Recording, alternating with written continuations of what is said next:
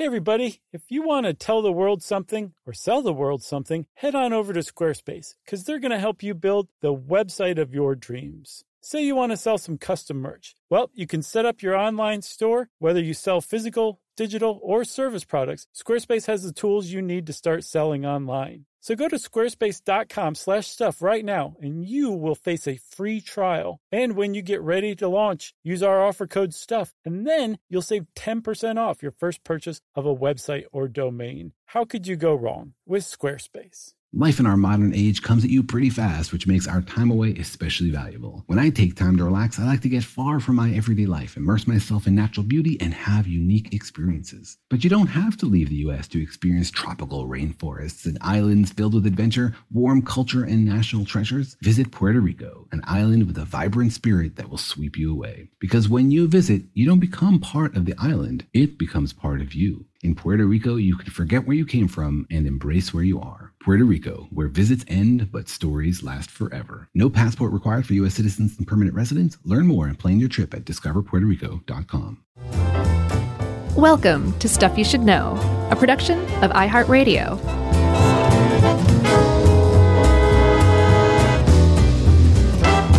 Hey, and welcome to the podcast. I'm Josh, and there's Chuck, and Jerry's here as well. And it's the three green fairies coming to bring you madness and delirium. And possibly a seizure. Yeah, on stuff you should know. I wish I wish Jerry would put like some sort of twinkle effect in there after I say stuff you should know to Just a nod to the fairy thing. Yeah, Oh, okay. Yeah. Well, you know, she's listening. she is, and she's furiously scribbling notes in my imagination. yes. Only in your imagination. that's right. She's really stirring miso. Yeah, that's right. Man, it smells nice. Um, so, Chuck, I mentioned green fairies because that is a nickname for what we're talking about today, which is absinthe. We've gathered here today to talk about this thing called absinthe. Dearly beloved. that's right. Uh, that's right. And this was my pick. And uh, Livia, I think this was Livia, right? That helped us out with this. I believe this was a Grabster pick, which, Chuck, I'm glad you said that because this makes this week a Grabster trifedka. Is it the Grabster? Because it seems like one. I was just talking recently on the show about how certain topics fit certain writers, and this certainly fits Grabster. Not that he's a big absinthe head, but Oh, if he's uh, anything, he's a huge absinthe head. but it Let just feels like an Ed thing. But for some reason, it was spaced like Livia spaces things. I'm almost positive that it was absinthe. I'm I'm pretty sure. That it was absinthe. Or, I mean, it was the Grabster. No, I'm sorry. So it was Livia. You're right. Wow. hey, I know comes off it comes off like a Grabster article for sure. It does. Uh, at any rate, this idea came to me not too long ago because I don't, I didn't, definitely didn't see the movie again, but I saw that scene from uh, the Johnny Depp Jack the Ripper movie that I can't remember the name of, From hell. From Hell, where Johnny Depp is in the bathtub and he is, uh, it may be because that trial's going on or something. I don't know. Um, and he does his absinthe ritual, which includes uh, supersizing his the effects by. Do you remember what he does? Uh, n- I've not seen that one. Oh, okay. It's okay. You know, it's fine. Yeah, I remember hearing that it was just fine. Yeah, it was good enough. Uh, but he does the, and we'll talk a little bit about the sort of ritual of how you prepare absinthe. But one such ritual is to light sugar on fire and let it drip through a slotted spoon uh, into the absinthe, which is not recommended for a number of reasons, obviously. right. uh, not the least of which is alcohol and fire mixing. Um, but what he does is he drops uh, laudanum. Is that what it is? Uh, I I think so. Alcohol and opium mixed together. Yeah, some sort of opium dri- uh, from a dripper bottle, dropper bottle, and he drops it on the sugar, then lights that on fire. So Oh, that's pretty hardcore. I guess that's the way they did it back then. The other big movie moment that uh, I know of is in that Baz Luhrmann uh, Moulin Rouge, where um, Sure. Ewan McGregor and John Leguizamo and some other pals all, uh, all are all drinking absinthe, and they see the Green Fairy, who Oh, turns out to be that's Kylie right. Minogue. I forgot about that. Have you seen the trailer for his Elvis movie coming out? No, Oh, it looks so good. I can't wait. What a great combination. The, oh, I think the only one who could do maybe a better Elvis biopic is maybe David Lynch. And Baz Luhrmann might have him might have him beat in this one. It looks awesome, man. And the guy they got to do it just nails the the the body movements and like all the way up to the Vegas Elvis, just stone cold. Was it Peter Sarsgaard? No. Is that who you think should play him? No. Okay. No, he's on my mind because I, I, um, we're going to talk about Wormwood in a second, and I was like, man, wasn't that like a, um, a series on on uh, Netflix? And sure enough, it was with Ar- directed by Errol Morris. Oh, I remember that. Was it called Wormwood? Uh, yeah, it was about the MK Ultra program and right. the death of I, Frank I watched Olson. some of that. Yeah, it was really good. But uh, yeah, so anyway, um, okay, I think we've covered everything movie wise, right? Well, so far. Okay, so the reason that I brought up wormwood is because it is this main ingredient in absinthe. Uh, if you make absinthe, which by the way, if, if you're not, if you don't know what we're talking about, absinthe is a type of liquor or liqueur, I guess. It's a, it's usually made from a neutral grain spirit. If you really want to get kind of authentic, you would make it from grapes, um, distilled grapes, um, and then you you kind of process it like you would if you were making gin. Yeah. You take some botanicals, distill it together, and then the resulting stuff that uh, cools down after after you evaporate it is absinthe. And to make absinthe, you have to have three main ingredients distilled with the liquor: um, fennel, anise, and then wormwood. And wormwood is the big tricky key to the whole thing that has caused a lot of problems and misconceptions over the years. That's right. Uh, a lot of myths. There, uh, absinthe is obviously known for its very bright green color uh, before you have uh, gone through your ritual because it kind of changes the color a little bit.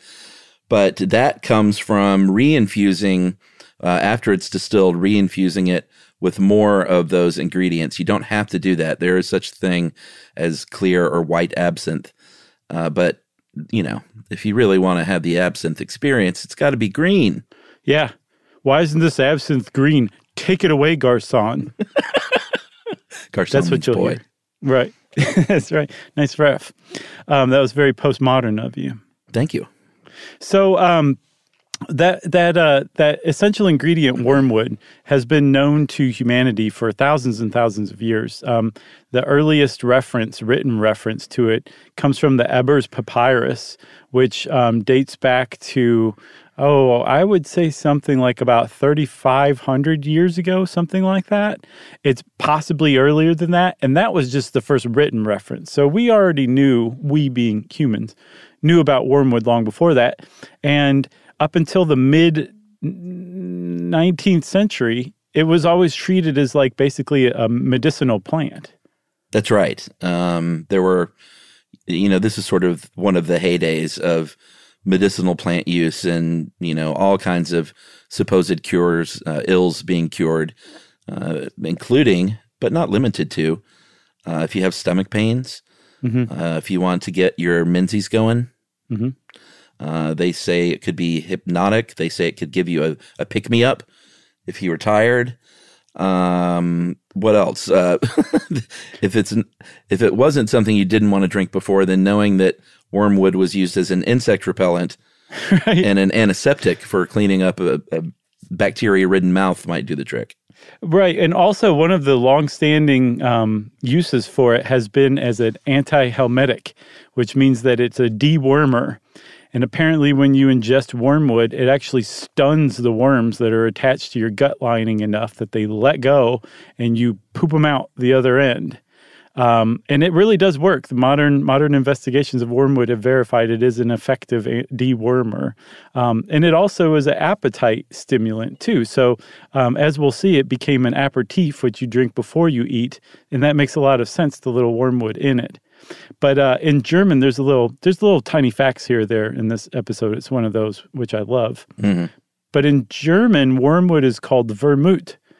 And that might sound familiar. Vermouth is a fortified wine that contains uh, wormwood, among other things. Did you know that?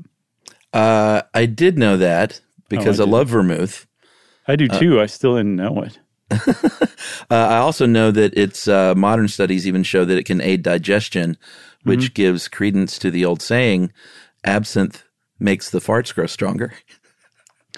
My goodness. So first of all, I know that that wasn't off the cuff. It's just not possible. You want to hear something terrible? I've been I I made up that joke in my head years ago.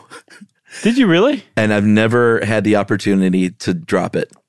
You you were in a chicken processing plant thinking that, and you're like, I need to get a job where I'm really public facing so I can share this one. Well, it's a punchline. It's not a joke. I thought of that punchline, and I've, I've long tried to create a joke that would just take hold and spread around the world. Yeah, uh, but I, I, I just did, couldn't find one. You just did. That just spread around the world like this Baz Luhrmann Elvis biopic is about to. Uh, let me ask you something though. Have you ever had Malort? Yes, which is it's just such hipster ridiculousness, but yes, I have. so Malort, for those of you listening, uh, a pretty good descriptor, I guess. It's a, a liquor or a liqueur made from wormwood. It is very popular, almost exclusively in Chicago.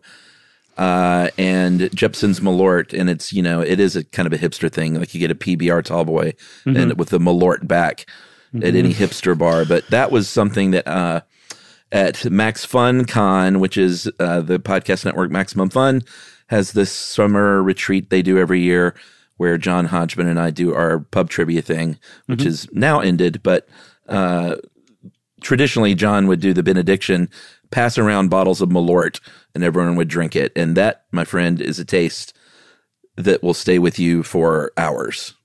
Yes, yeah, because wormwood is a really, really bitter tasting really something. Yeah. Um, and it's actually so wormwood has uh, a compound in it called absinthin. And absinthe itself is a Greek word that means undrinkable, yeah. basically. That's how go. bitter it is. The Polish apparently have a saying called bitter as wormwood, right? Mm-hmm. And um, this stuff, absinthin, that gives wormwood its bitter taste, is so bitter, Chuck, that one ounce of absinthe, then, if you could extract it from the wormwood and you came up with just one ounce of it, if you poured it into 524 gallons of water, mixed wow. it up, and then offered someone a cup of that water, they would be able to detect the bitterness. Wow. Yeah, I believe it. Wormwood oil. Um, well, we might as well go ahead and get into this a little bit. Um, wormwood oil has a substance in it, about 40 to 60% of which uh, it's a substance called uh, thujone. And since time immemorial, when people had absinthe, they used to talk about the fact that you would have hallucin- uh, hallucinations and seizures. Yep. So this is one of the big myths that we're going to bust is that's really not true. Uh, that thujone can cause seizures, and we know why. It's a it's a GABA inhibitor, and it's going to block the receptors mm-hmm. that lead to these convulsions. But there's and and they've even done tests of uh, pre 1910 uh, absinthe recipes and found it's about the same amount as today.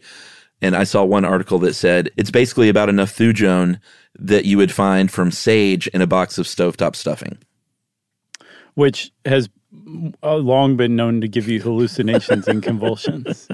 In addition to being very delicious. Yeah, so there's just not enough in there. Like it does, thujone does come from wormwood oil and it does mm-hmm. cause seizures, but there's just apparently trace amounts and it's even uh, restricted by law how much you can have in it. Right, right. And it's the same thing as like um, if you ate a kilogram of salt, it would affect you physiologically in some terrible ways. Like you would just have to drink so much of it. Um, and then also because wormwood's so bitter that even like the staunchest wax bearded hipster uh, in the country uh-huh. could probably not drink enough wormwood to uh, to bring on a convulsion or hallucinations. No, so that's just a big myth. The fact that, I mean, we'll get into the history of it, which is pretty interesting, but uh, you know, it was all basically because people were getting blasted on alcohol. Right. So the but but like you said, since time immemorial, people have said like this wormwood stuff, it, it'll make you trip. That was enough to attract some um, artists, bohemians, writers, poets um, around the turn of the last century, particularly in Paris, to the idea of absinthe. We're not quite there yet, but once we get there, bear in mind all of this is wrong. and made up. And it makes all it makes an entire like, basically the impressionist art movement really cringy that they were all just self-deluded Yeah, into thinking drunk. that this this stuff was like causing them to hallucinate and maybe get a little mad and all this stuff. It was it's really just kind of uncomfortable to look back on now. It really is. so Chuck, let's say we take a break and then we'll come back and really kind of dig into the history a little more. Let's get our shovels out and get ready.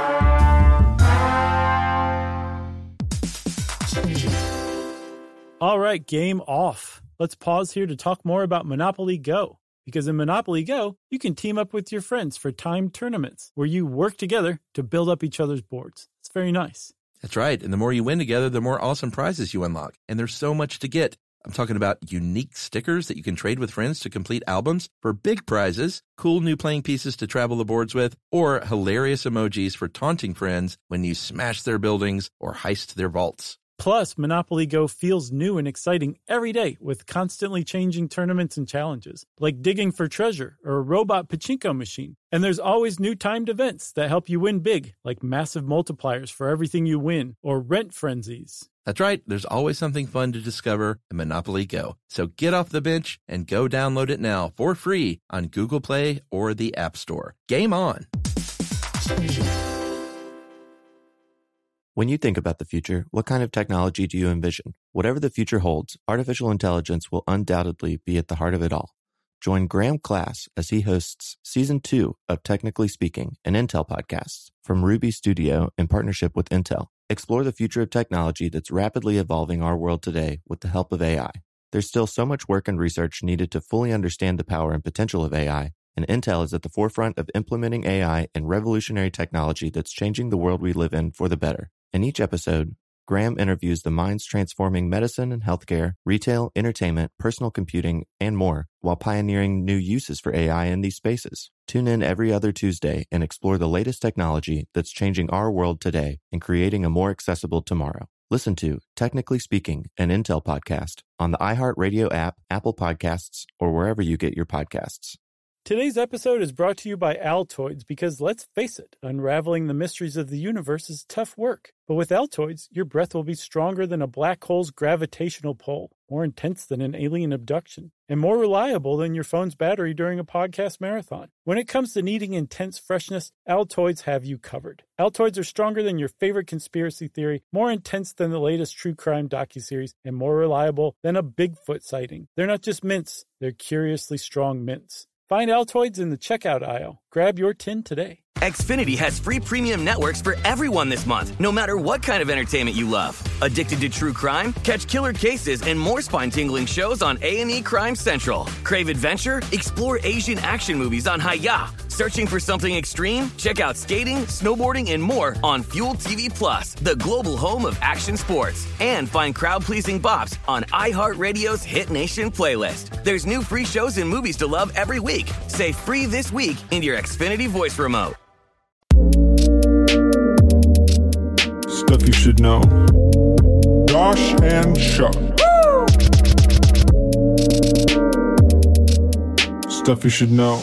Okay, Chuck. So I mentioned earlier that um, you know wormwood was long considered a medicinal plant, and there's a story that goes that a doctor named Pierre Ordinaire, who was hiding out from the French Revolution just across the border in Switzerland, uh, in a town called Couvet, Switzerland, in, in particular, um, that uh, Doctor Ordinaire was um, looking for a way to make wormwood palatable to create a medicinal elixir, and that that is how he ended up coming up with absinthe.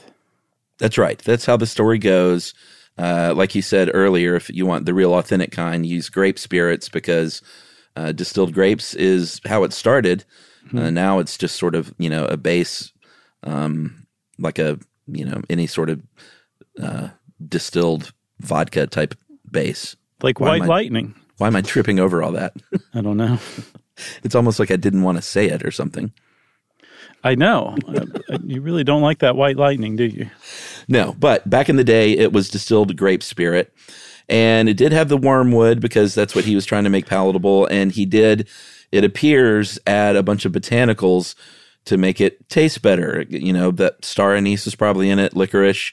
Uh, I see Livia also mentioned the fennel and the hyssop and parsley, coriander, chamomile, and spinach, which is quite a mixture.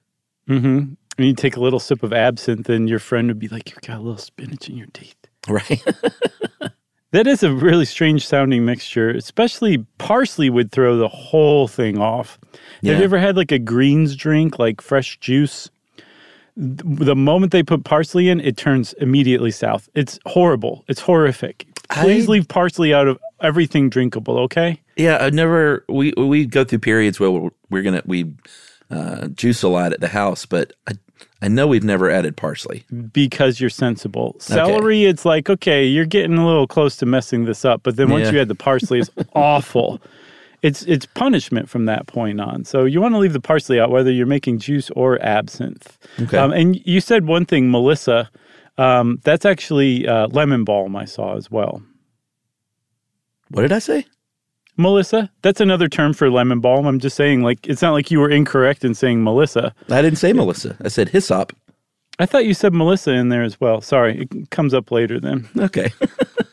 You said, "Did I say Melissa? Am I driving you mad like the Green Fairy of absinthe?" one is one of us is on absinthe right now. So, um, that whole story about Doctor Ordinaire coming up with this, Chuck, is um, possibly wrong, because at the end of the story, Doctor Ordinaire turns out to be this kind, benevolent man who leaves his recipe for absinthe um, to the uh, sisters, who were his housekeepers, and they go on and start making this stuff. um, and sell it to a guy named Major Henri Daniel Dubed, Dubied, um, and probably make a tidy sum from that. But some historians have said, no, actually, it looks like other people might have been making this stuff before him, including the Henriod sisters. So it's possible that Dr. Ordinaire actually stole this from them. Yeah, and it was also a time where there was, you know, this was the golden age of medicinal elixirs. So, uh, who knows? Like everyone was experimenting with different recipes for stuff, and I definitely think we can't say for sure that it was uh, Dr. Pierre Ordinaire. No, Great but name, though. it is a great name. Um, but at some somehow, Doctor or uh, Major Dubied did come into this recipe and started making absinthe, and he had a daughter named Emily, spelled like your wife's name. Oh yeah, Yep, and Emily married another uh, man, uh, Henri Louis Perrineud, and Perrineud, Perrineud. Sorry, I was adding an extra syllable in there as I do. Perrineud um, was the son of another family that had been making um, absinthe, and so the Dubieds and the uh, Perrineuds got together and became basically like an absinthe-making dynasty along the Swiss-French border. that's right. And what was the last name of that other family? Well, Perrineud finally changed their name to Pernod, Right. P E R N O D, which is a very famous brand of uh, licorice flavored liqueur that was once absinthe that had the wormwood removed and became Pernod. That's right. And they're now a, uh, I believe there was a merger in the mid 70s with another beverage brand, and now they're a huge uh, sort of liquor company that owns, I think they own Seagram's, they own uh, a couple of other vodkas, they own lots of stuff. Mhm. And you can see that green Pernod on any liquor store shelf, and you've probably, if you're not an aficionado, you've probably always wondered, is that absinthe or what the heck is up with that bright green stuff? Well, as we'll see, it was a stand in for absinthe, which had become kind of popular taste wise um, after it got banned. That's right. In the So- absinthe absence. Man, you're full of it today. You're just full of lickety splits and vinegar. I've never heard that term. Oh, I just made it up. Oh, okay. So uh, we're we're still not at this point where absinthe has become an actual popular drink. Really, honestly, so Dubied was like, "I want to buy this, but I think you're wasting it selling it as a medicinal. I think people would actually like to drink this," and he was right. But it wasn't until it was used extensively as a medicinal with the French army, who were sent off to North Africa by Napoleon in the 1840s, I believe, and were given absinthe uh, during their stay to fight off malaria, um, the absinthe became popular because those French soldiers came back and said, "Hey, have you guys tried the absinthe stuff? Like they gave it to us as medicine, but we love drinking it regardless." Yeah. And the French army was popular enough at the time that whatever was fashionable with them became fashionable with the rest of France as well. That's right. So they bring the taste of absinthe back. Uh, at first, it is expensive, and it is you know basically people with, with money, sort of the higher class that are drinking absinthe, and then even early on, because of its reputation as a hallucinogen, uh, artists were into it, uh, trying to get inspiration for their uh, poems and paintings and things like that. And things changed though, starting in about the 1870s, when there was a uh, insect, the uh, Phylorexera, Phylorexera, Phylloxera. There you go. We're adding letters all over the place today. yeah. Uh, so it's a, the insect Phylloxera. It really, and you know, France, as everyone knows, is most uh, famous for its wine growing, and this devastated grapes in France, and that was a bad thing for the wine industry because that just meant, uh, obviously, when something like that happens, wine is going to be more expensive, and so absinthe came along and said, "Hey, we can make this with anything. We don't need grapes. We can make it with cheaper stuff." And all of a sudden, absinthe is cheaper, and all of a sudden, the people drinking absinthe uh, became just sort of the working class because wine was so expensive all of a sudden. Yeah, because the French said we got to drink something, so they replaced yeah. their wine, which is now ridiculously expensive, which with much, much, much cheaper absinthe. But the thing is, Chuck, is absinthe is a spirit. Wine is not a spirit. So, Right. you know, wine definitely contains alcohol, and you can make wine with more or less, you know, alcoholic content. But one of the things about absinthe is it's one of the highest proof liquors on the market. Yeah, I didn't know Like, that. It, it it's it frequently hits sixty to seventy up to eighty percent alcohol. So if you get a really um, high ABV uh, or high proof absinthe, and you pour yourself a glass of it, twenty percent of that is not alcohol. The other 80% is pure alcohol. So that's a really big switch. That's a huge switch over from uh, wine, drinking a couple of glasses of wine at dinner, to drinking a couple of glasses of absinthe at dinner. That's a big difference. Yeah, I guess I should have asked. Have you ever had absinthe, like just the Yeah. real deal, straight up absinthe drink, or not a cocktail, but an absinthe? Yes. Yeah. Yumi got me a little bottle of St. George absinthe. Uh, Okay. I think they're out of San Francisco. Yeah, like Um, St. George. Yeah, yeah, they make really good gin too. Um, uh, and a little spoon, a little slotted spoon. So I made us absinthe uh, here or there a couple of times. It's fine. It's Is that nothing to okay? write home about. Yeah. All right. I've never had it. I meant to get some and try this. I'm going to try it after now that I know the whole deal and how to do it. Mm-hmm. But I can already tell that it's not going to be like something I'm going to drink a lot of.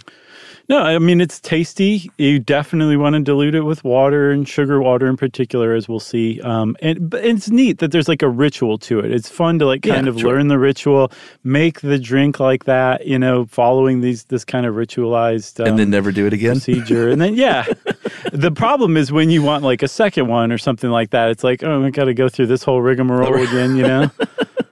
So it's one of those things, you know. Uh, then you just crack a beer. That's right. When was the last beer you had? You don't drink beer at all anymore, do you? Uh, oh yeah, sometimes. Yeah. Um, yeah. I mean, I once in a, once either. in a while. It's not frequent or anything, but um, uh, last beer I had was probably I don't know, a few months ago. But there, Yeah. I don't drink it much you- anymore. I miss it. if you want a beer and you have a beer, it can be really satisfying under the right conditions. You know. Yeah, and I think what I do with beer now is uh it used to just be beer, beer, beer, you know, when you're younger or when I was younger. Uh-huh. But now I treat beer as like a treat that I have every once in a while and I'll have one, maybe two, Yeah. and that's it. And I kind of think back, I'm like, man, how did I used to drink like a lot of this? That's just a lot of liquid. Yeah. A lot of burping. yeah. A lot of like your pants falling down. I mean, like a lot of weird stuff happens when you drink a, a, a lot of beer. Yeah. So anyway, uh, back to absinthe. Um, where are we? Okay, it is now the working class is drinking it. They're loving it, and advertising. What we know is like modern advertising is just starting to be a thing. And in France, they uh, went a few different directions, kind of like with, I mean, look at any beer now, and you can kind of say the same thing. Some of it was patriotic, like they would adorn it in the French, uh, the colors of the French flag. Um, some of them were even called things like Patriot. Uh, and then they had the sexy ads with, you know, sexy ladies drinking absinthe. Uh, and so that's like any, you know, th- that could be a Budweiser poster. Mm-hmm. Uh, but the thing that they don't do on a Budweiser poster is they also advertise it as a hygiene product. Right. Because again, remember, this whole thing started off as a, a medicinal liqueur or medicinal elixir. So they could still kind of lean on that because it was close enough in the, the recent past that people recognized it as such, you know? Got worms? Drink absinthe. Or got bad breath? Drink absinthe. Just, I mean, imagine swishing it around in your mouth. Wow. Well, it's, yeah, it's probably like a, a mouthwash. I, I guess a little bit. It's like, um, you know, that old timey licorice flavored toothpaste. I imagine it'd be like that. Yeah, probably so. Uh, we should also point out this is mainly in Europe. Uh, It never really took off in the United States around this time, uh, except in, of course, uh, French inspired New Orleans. It was pretty popular there. Yeah, but like you said, it, in, in Europe, it was very popular, especially among artists, in particular bohemian artists. And there was a real transition going on in the late 19th century, early 20th, very, very early 20th century, um, the aughts, as you call them, um, where art was getting a little more rebellious, a little Yeah. less stuffy. Um, and the old guard did not really like this very much, but the new guard said they cared not. Um, and one of the one of the things that they were interested in was changing, altering their perceptions. So they used opium, they drank lots of booze, but there was this idea that, um, in particular, absinthe could change your perceptions of the world and life and yourself in ways that nothing else could. Again, because of this super hallucinatory wormwood that if you drank too much, it might drive you mad. And so they adopted absinthe to kind of fuel this transition to a much more rebellious, um, uh, like type of art or movement of art. Yeah, and I think you know, I didn't quite get what you meant earlier about looking back on it. It is kind of gross and embarrassing because they were just getting plowed on liquor, is what was Right. happening. Yeah. and you know they were writing poems about it, and they were painting paintings, you know, uh, about absinthe. And you know, Manet had one called "The Absinthe Drinker," and it was a, a man. It was a, a portrait of a man named uh, Collardet who was just sort of a, a street drunk who was dressed up a little fancy. And that was a big scandal because you weren't supposed to paint portraits of people like that. And Right. uh, Van Gogh drank a lot of absinthe, and Picasso had a sculpture called "The Glass of Absinthe," and there were poems written about it and stories. And it was just, it was all, it was all fake when you look back. It was nothing Yeah. but getting plowed on liquor. Yes, exactly right. And um, to give an example of how it's just kind of uncomfortable it can make you, Baudelaire, um, who I always think of with um, what was that bon vivant that Jon Lovitz played on SNL? Kind of a dandy. The one, uh, I'm an actor. That guy. Maybe. I just remember him invoking Baudelaire. Oh, Baudelaire. Oh, okay. And this is who he was talking about was Charles Baudelaire, who was a, a very influential poet of this time, who really liked getting wasted. And he, in particular, thought that getting wasted on absinthe was amazing because, quote, neither wine nor opium equals the poison welling up in your eyes that show me my poor soul reversed. My dreams throng to drink at those green distorting pools. absinthe. When really, it was just high proof liquor. That was it, everybody. That was it. Yeah, he he could have been. It could have said uh, been about hunch punch. exactly. You know, like college freshmen wrote similar poems inspired by Jim Morrison and Hunch Punch. Oh, yeah, exactly. Hunch punch really does get on top of you pretty quick, too. I never had that stuff. If it's well made, you don't even taste the incredible amount of high, high, high proof Grain in alcohol. it. yeah, it's crazy. You're like, how is this being hidden? But it does. I guess because it's a neutral spirit. But it's um, wow. It, and for some reason, it's al- there's always like an entire garbage can full of it. It's never like Yeah. a small amount. Nobody ever makes like a nice cocktail of hunch punch here or No, no, there. no. There's a garbage a can vat, full of yeah. it. It's a very dangerous thing to do, actually, in retrospect. Uh, I have a theory about absinthe, and I haven't really seen anything about this, but I think the mere fact that it was this bright, bright green, just I think if it would have been a clear or a brown liquor, it wouldn't have taken hold Mm-hmm. You're like right. it did. I think there was something about that color that just sort of entranced people. I think you're totally right.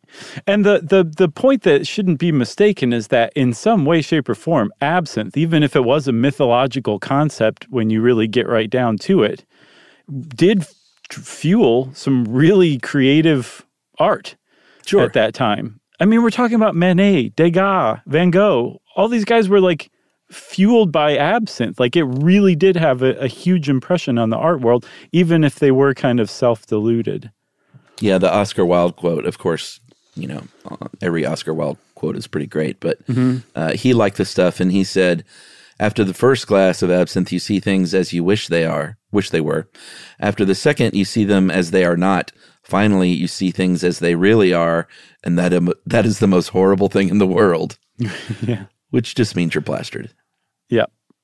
Um, another one that we could not just not shout out though was pretty much the the head cheese as far as getting super plowed on absinthe goes, which is uh, Toulouse-Lautrec, Henri de Toulouse-Lautrec. He loved the stuff. Very famous with uh, pastel portraits. Very famous, um, just kind of hard living, hard drinking French dude from the era. Um, and he apparently loved absinthe so much that he had a walking cane that he carried a little, um, like a couple shots of absinthe poured into hollowed out walking cane uh, with him everywhere he went. That's a nice party trick. So it was um it was really something. Like everybody was really getting plowed on absinthe. Remember, a lot of working class French people replaced their morning, afternoon, and evening glasses of wine with morning, afternoon, and evening glasses of eighty percent liquor uh, absinthe instead. And this was starting to like make a lot of people worried. Um, there was a temperance movement in 1872, beginning in 1872 in France, and it was not gaining traction. And then absinthe really started to come along, and a target began to emerge. And Chuck, I say that we take a, uh, a, a break and then come back and talk about how the ban on absinthe began. Let's do it.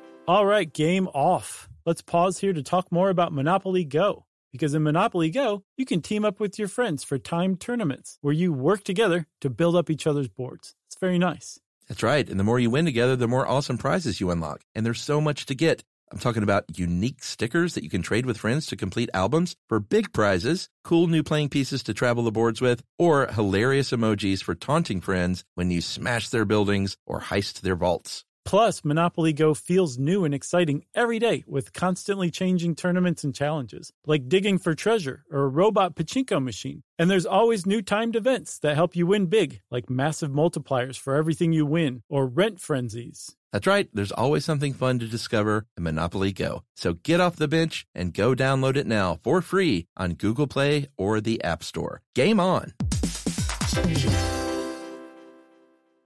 When you think about the future, what kind of technology do you envision? Whatever the future holds, artificial intelligence will undoubtedly be at the heart of it all. Join Graham Class as he hosts season two of Technically Speaking, an Intel podcast from Ruby Studio in partnership with Intel. Explore the future of technology that's rapidly evolving our world today with the help of AI.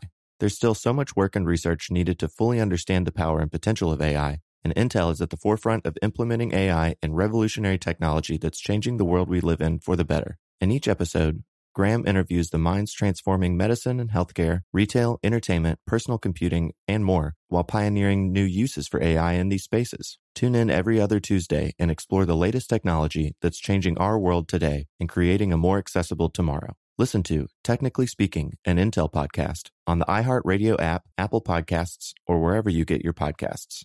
Today's episode is brought to you by Altoids because let's face it, unraveling the mysteries of the universe is tough work. But with Altoids, your breath will be stronger than a black hole's gravitational pull. more intense than an alien abduction, and more reliable than your phone's battery during a podcast marathon. When it comes to needing intense freshness, Altoids have you covered. Altoids are stronger than your favorite conspiracy theory, more intense than the latest true crime docuseries, and more reliable than a Bigfoot sighting. They're not just mints, they're curiously strong mints. Find Altoids in the checkout aisle. Grab your tin today. Xfinity has free premium networks for everyone this month, no matter what kind of entertainment you love. Addicted to true crime? Catch killer cases and more spine-tingling shows on A&E Crime Central. Crave adventure? Explore Asian action movies on Hi-YAH. Searching for something extreme? Check out skating, snowboarding, and more on Fuel TV Plus, the global home of action sports. And find crowd-pleasing bops on iHeartRadio's Hit Nation playlist. There's new free shows and movies to love every week. Say free this week in your Xfinity voice remote.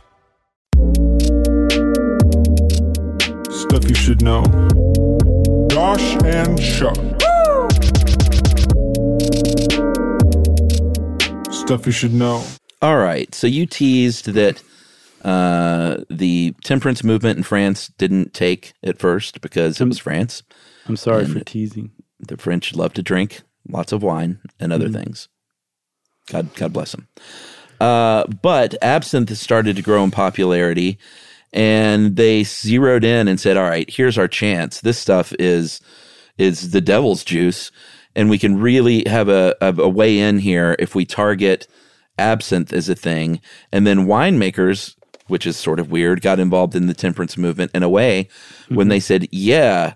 Absinthe is terrible and it's not like cognac which is you know it was just really sort of highfalutin alcohol made from uh, distilled grapes um, but this stuff is really bad stuff it's cheap and it's it's it's petty and it's for the lower class so we're going to join up in the temperance movement ourselves to help get rid of it Yeah. And it worked really, really well. I mean, they had a common enemy, absinthe. And then what was really kind of helped along or helped the entire thing along were a couple of things. Yeah. One was a psychiatrist named Valentin uh, Magnart. magnan Magnan, sorry. I, I printed this on draft uh, setting, so I can't see very well. Um, but even, and we'll come back to Magnan slash Magnart in a second. Um, but what what really kind of shocked the nation's and in fact the world's conscience about just letting absinthe flow freely was um, Jean Lanfray's murder of his entire family Yeah. um, while he was about as drunk as a human being can be. Right, but not so much on absinthe, which is uh, the irony here. This was in 1905, and as the story goes, in court, they say he drank five liters of wine, six glasses of cognac, two creme de menthe, just, you know, because, uh, a coffee with brandy, I guess to sober up, and then but two ounces of absinthe gets in a fight with his wife, uh, his pregnant wife, murders her with a gun and his two and three year old daughters. A amazingly horrible domestic homicide case. Yeah. Then tried to kill himself, survived it, and was basically spared the death penalty because they said he was in the throes of absinthe madness and it worked. Yeah, there was a psych, a different psychologist from Switzerland named Albert Albert, Albert Mahaim, and uh, he said no, this man was was in the grips of this absinthe madness, even though he just had two ounces of absinthe throughout the whole day. But the fact that he had had absinthe and absinthe had this reputation, he was able to seize on it, and so that that really caught the attention of everybody. That if you drank absinthe, it could drive you to murder your own family. That really made a lot of people reconsider it. Yeah. And then either um, like before this, uh, well, a full 30 years before this, there was a, um, a psychiatrist in France named Magnan, uh, Valentin Magnan, and he, I guess, was part of the temperance movement as well. Um, and he had conducted some studies where he got his hands on wormwood and just basically kept giving wormwood oil to dogs until they'd finally start having convulsions and seizures. Right. And then he published a study saying wormwood oil gives you convulsions and seizures.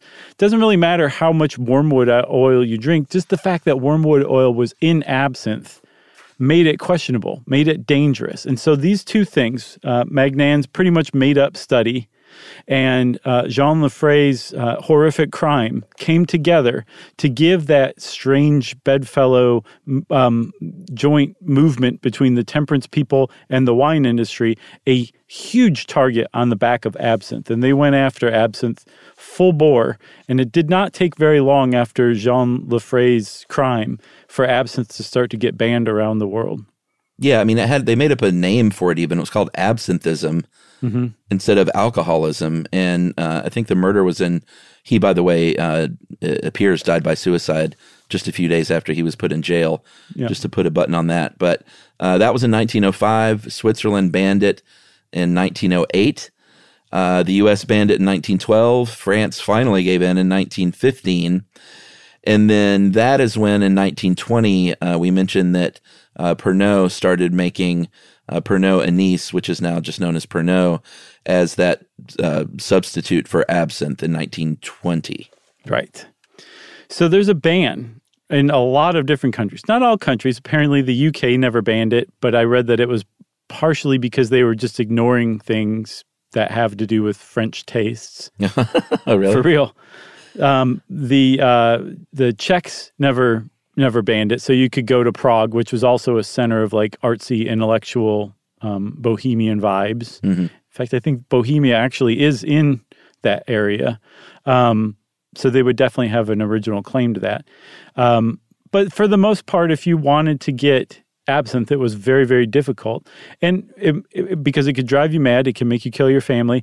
And you mentioned it a second ago absinthism, this uh, syndrome.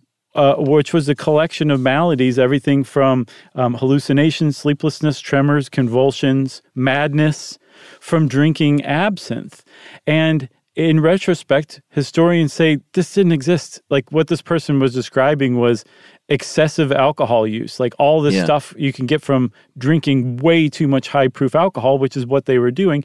So, in addition to like just this kind of um, moral panic about it making you kill your family, there was an accompanying made up syndrome to to give like a veneer of science to the moral panic as well and it was so effective chuck that absinthe was banned for over a hundred years in some places yeah, I mean, it took the the liquor industry and distilleries basically beating the drum, saying, you know, we want to make absinthe, we want to make this uh, probably highly marketable, super hopped up liquor again. Mm-hmm. And they said, all right. The EU uh, started lifting the ban in the in the late '80s and '88. Uh, France. Uh, it was sort of in a gray area, basically, but they finally uh, removed the law against it in 2011. Uh, I believe the U.S. was 2007 when the AT, uh, the Alcohol, Tobacco Tax and Trade Bureau, said, "All right, well, here's what you can do. Uh, you can distill this liquor. You can call it absinthe." But it can't. It's got to be thujone free. It's got to have less than ten parts per 1000000 mm-hmm. And uh, if it's coming across the border, if you're importing it, you can't import something labeled absinthe or any bottle that you know shows like people tripping or any kind of hallucinogenic effects on the bottle. Right, which just underscores the government's preoccupation with controlling citizens' perception of reality. Which is really strange if you step back and think about it, you know? It really is. So um, you can get absinthe here today in Switzerland. They have uh, one of those. Oh man, I can't remember what it's called, but where you know in champagne there's rules about what qualifies as champagne and right. anything that don't follow those. I, something about appellation. I can't remember, but um, Switzerland has something like that, and Couvet is kind of I saw it described as the spiritual home of absinthe. Okay, um, so you can get it. Uh, it. It's widely available today, and there's some really good craft distillers making absinthe all around the world. And if you do get your hands on it and you do say, like, oh, I want to try this, there is a pretty interesting ritual involved. Um, and absinthe is typically drunk at least with water and sugar. And the way that you combine those two things with absinthe is kind of where the rituals start to kick in. That's right. Uh, and firstly, you should look for absinthe that is not uh, made green with some artificial coloring. Mm-hmm. Uh, you don't want that. You want something that's like genuinely colored from the uh, post distillation process of infusion. Yes. So once you've got your hands on some good absinthe, uh, there's different ways you can do it. There are, are cool little things that look good on your bar. Uh, I've seen some. They look sort of like these clear vases with a a little spout on one side. Uh, but you don't even need all that stuff really. You just all you really have to do is pour, and you don't even need sugar. Uh, I think sugar helps the taste. But if you want to, uh, what is it pronounced? The louche. That's what I think. Yeah. L O U C H E. If you want to create the louche, which is this uh, sort of cloudy effect in your absinthe, Mm-hmm. all you really have to do is dribble ice cold water in your absinthe. So you you know you pour just a little bit. You don't need much, like an ounce, maybe two ounces, if you're really going for it. And then you want to mix about four parts ice cold water. Just dribble it in. Uh, the little flat spoon on top, if you want to get into the ritual, it can be a little fancier. But I, see, I saw people online that literally just sort of held a glass of ice cold water high above their absinthe glass and just sort of dribbled the water in. Yeah, those drippers though are really cool. They they look like um, a virus almost, like three or four legged virus that sits atop your glass. And then there's a tray beneath it that you put the sugar cube on, and then you just pour the four or five ounces of cold water into the reservoir above the tray over the glass, and it drips it onto the sugar at a steady rate, which drips the sugar water into the glass of absinthe below. Um, and they're very, very pretty um, uh, for the most part, like that Belle Epoque Paris look. Um, and It looks good on your bar. yeah, it's really cool. It's like I could see how people get into this kind Yeah. of thing too. But that louche, Chuck, there's a really cool legend about it. So the louche is created when the the water dissolves some parts of the alcohol, but not some of the oil based plant stuff. And rather than just separating like oil and water, it separates out enough to just kind of create this vapor cloud. And there's a legend, I don't know if it's true or not, that at the Pernod distillery, um, there was a lightning strike that threatened to blow up I guess, created a fire that threatened to blow, blow up thousands of barrels of absinthe. So the workers were dumping it out as fast as they could into the nearby river, the Doubs River.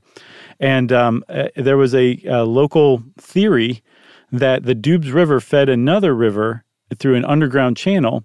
And when the other river showed a louche a couple days later, that confirmed that theory, which is pretty neat, although not necessarily a fully documented story. It's a good story though.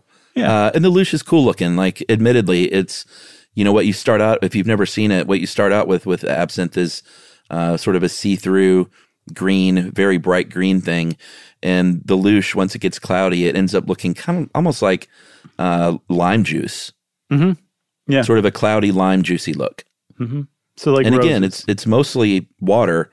Uh, and you know there is that fire method where you light the sugar cube on fire, uh, and then extinguish it with cold water uh, after it drips down and melts into the thing. But I saw that a this was not a good idea for a, a lot of reasons because Yeah. of uh, the danger of fire. If you're in a bright room, you might not see that light blue flame and go to drink something that's still on fire, uh, and that it's really uh, it's usually or historically was a way to disguise like really bad absinthe. And if you have good absinthe, then it's not something you need to do at all. Right.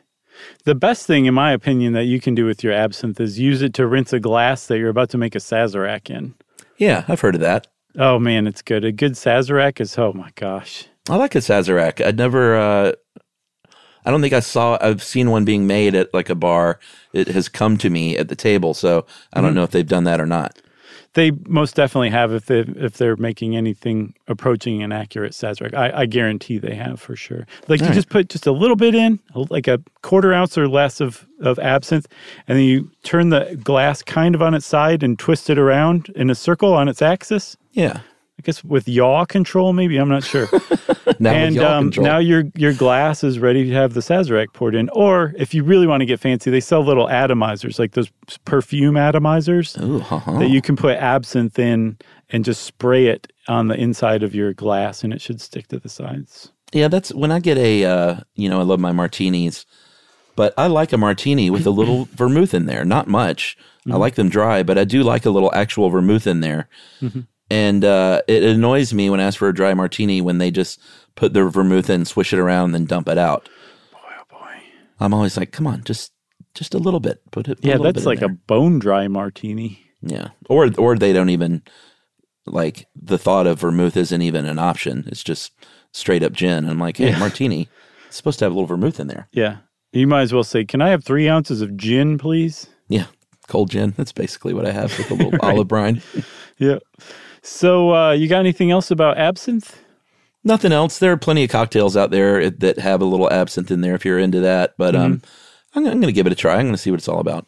Some have a lot of them. I saw the Necromancer. It's equal parts um, absinthe, Lillet Blanc, Saint Germain, and uh, lemon juice with a dash of gin. Saint Germain is green, right?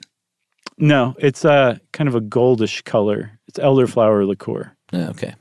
It's not green. You're thinking of chartreuse, Yeah, that's what I'm thinking of. Yeah. Which is another difficult thing to, to find recipes for, actually. Yeah, I've got some of that stuff on my bar now, and uh, it remains largely untouched until Yeah. I go digging. I think that's another one that started out as a botanical um, medicinal remedy, too. Yeah. Well, that's it for botanical medicinal remedies, everybody, in particular absinthe. And if you want to know more about absinthe, then just check it out, see what you think. Uh, you should be over 21, though, you know, just COA. And since I said just COA, it's time for listener mail. Yeah, and don't do the fire method. Just don't do it. Agreed. No need. Uh, all right, this is a Simpsons reference that we missed. Uh, I always love these. And this is from uh, Lauren, Andrew, and Homer, believe it or not. Uh, hey guys, just listened to the wonderful episode on postmodernism. So forgive me, this has already been pointed out to you, but I couldn't believe that no one, especially Josh, made any reference to the classic Simpsons episode Homer the Moe, in which Moe transforms the tavern into a swanky club called M. Right. Do you remember that one? Yeah, yeah, I do. Yeah. there is a great scene where Homer and the other longtime patrons are questioning uh, Moe about some eyeball art on the wall. And after some attempt to get the guys to understand it is Po Mo, he finally describes it as being weird for the sake of weird. And they all get it. Uh, this definition has been what I think of when I think of postmodern art for my entire adult life. So I thought I'd share. Uh, again, from Lauren, Andrew, and Homer, parentheses, actual name. Pretty great. Thank you for that. Uh, thank you for raking us over the coals for missing that one, but it is pretty obvious and we should have thought about it. I didn't was do a quite enough raking. research. Yeah, I guess so. Still hurts so bad.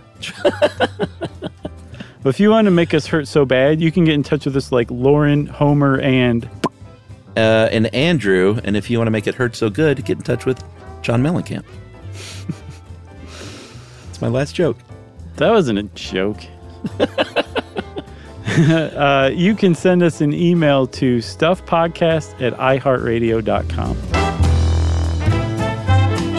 Stuff You Should Know is a production of iHeartRadio. For more podcasts from iHeartRadio, visit the iHeartRadio app, Apple Podcasts, or wherever you listen to your favorite shows.